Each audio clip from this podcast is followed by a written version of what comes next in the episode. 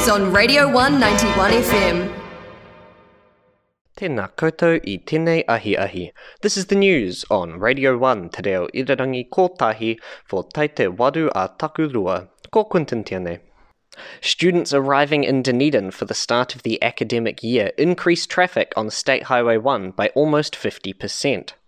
A breakdown of traffic data obtained by Radio 1 shows that 8,068 vehicles travelled along State Highway 1 at Kilmog Hill on Friday, the 19th of February 2021, the day before O Week began. This is 43% higher than the average traffic of 5,639 vehicles. Over the course of that weekend, the average number of vehicles travelling through that stretch of road per day was 30% higher than the average.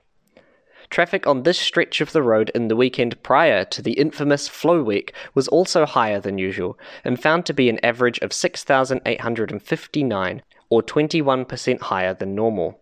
Traffic over both of these weekends was busiest on Fridays and quietest on Saturdays. Weekend traffic levels and summer traffic levels are typically above average year on year, Average weekend traffic for the weekends of the 22nd and 29th of January and 5th and 12th of March 2021 were found to be just over 7% higher than average traffic flow, but notably lower than the student filled weekends. OUSA has slammed suggestions by members of the New Zealand Parliament Health Select Committee to restrict those with criminal convictions from providing drug testing facilities. During her submission on the Drug and Substance Checking Legislation Bill yesterday, OUSA President Michaela Waite Harvey acknowledged OUSA's support for the bill, but called upon the committee to consider its flaws. President Waite Harvey outlined the need for clear minimum standards for what drug checking providers should have to do to operate. So, um, we think it's really important to have minimum standards for what providers should have to do if they are given a license.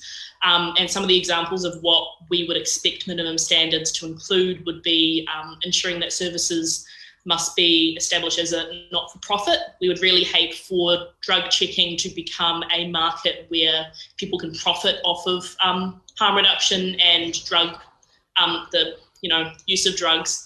She also stressed the need for safe disposal methods and to ensure that testing facilities educate their clients on what the results mean.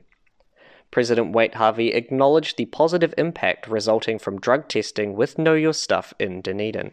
OUSA has worked with Know Your Stuff for years to ensure students have safe and reliable access to information. We have seen how open conversations about substance safety and access to drug checking contributes to significant harm reduction within our student community. National MP Penny Simmons of Invercargill suggested that in these minimum standards there should be restrictions on who can operate these facilities, potentially excluding those with past convictions or gang affiliations. President Waite Harvey slammed these claims, calling them a slippery slope and racist. I think that's a really slippery slope that would exclude people who have extreme knowledge because, frankly, our drug laws are racist they exclude and they criminalize Maori, um, people from marginalized backgrounds a lot more. And I think if you were to put in minimum standards that would exclude people because they have previous convictions, you're excluding an entire demographic of marginalized people who can support their communities. I think some of the best champions in drug testing that I have met and that we work with are people who have suffered and gone through addiction and have convictions Eleuthia and a Dundas breather. Just who is Otago's new Vice Chancellor, Professor David Murdoch? Radio 1 and critic Te Arohi sat down with the current Dean of the Christchurch campus to find out more about the soon to be Commander in Chief of Otago University.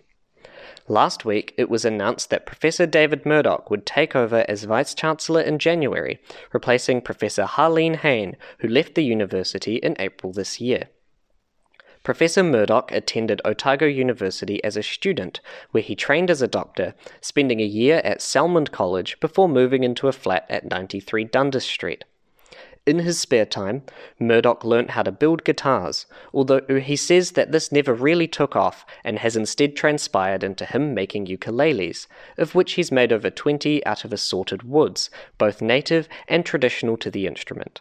Professor Murdoch assures you won't be hearing him play at convocation, however.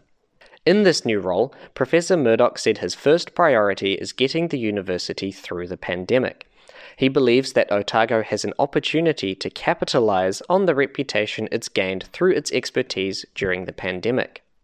Uh, and also, I think kind of capturing on the COVID experience in terms of, I mean, I'd be really, I think for our university, we contributed a lot, as did other universities, to the New Zealand COVID response. But I think the, you know, the value of universities was has really been shown, and I think knowing that actually COVID's not going to be the last major crisis facing us. Um, we'll probably have, we'll have other pandemics. There'll be climate issues, lots of other wicked problems. I mean, I'd really like us to be the university that has that focus. Another priority for Murdoch is honouring the university's Tiriti partnership.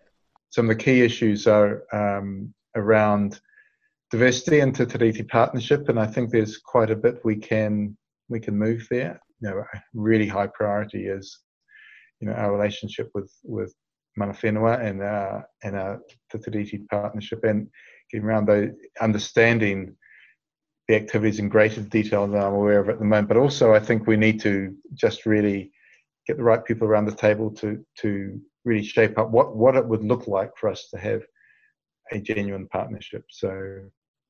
Murdoch also said that he supports the Otago University's Mirror on Society policy, a policy which is currently under review. I'm, I'm, I've always been a strong supporter of the policy, very strong supporter of the policy.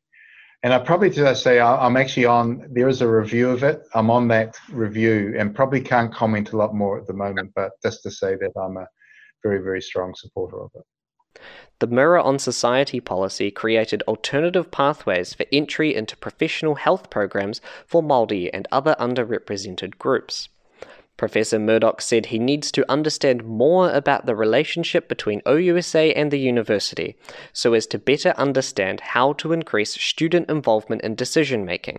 However, he is open to increasing the number of students on major university boards. Uh, and so, key committees, I'm very strong supporter of having at least two. So, I'm, I'm, I'm certainly open to, to those ideas. Professor Murdoch also said he would be open to receiving an invitation to the Hyde Street party.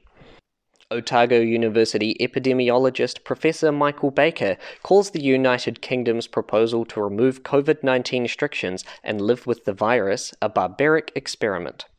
UK Prime Minister Boris Johnson recently announced that the United Kingdom would be removing all its COVID 19 restrictions in favour of freedom as a result of the high number of vaccinated people in the United Kingdom.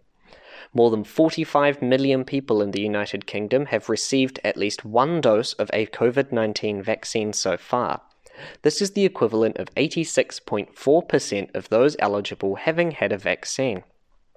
Otago University Professor Michael Baker pointed out that we shouldn't treat COVID 19 like the flu in a vaccinated world, and instead believes that governments should be looking at how to deal with COVID 19 in the future more like how measles and polio outbreaks are dealt with. Professor Baker acknowledged that COVID 19, particularly the Delta variant, is considerably more transmissive than something such as the flu, and also unlike the flu, isn't seriously affected by the seasons, meaning it has potential to keep spreading throughout the year. Professor Baker noted that using an elimination approach once there is high levels of vaccine coverage doesn't necessarily mean continuing with lockdowns, but instead could rely on encouraging working from home and mask wearing as needed. That was the news here on Radio 1. Now, the weather. The Radio 191 FM weather. High of a mere 7 degrees today, dropping to 3 degrees overnight. If you're up on the hills, put your heat pump on early today, with snow down to 300 metres this evening. Occasional showers throughout the day and strong winds along the coast. That was the weather here on Radio 1 Te Reo Irirangi Kotahi 91 FM.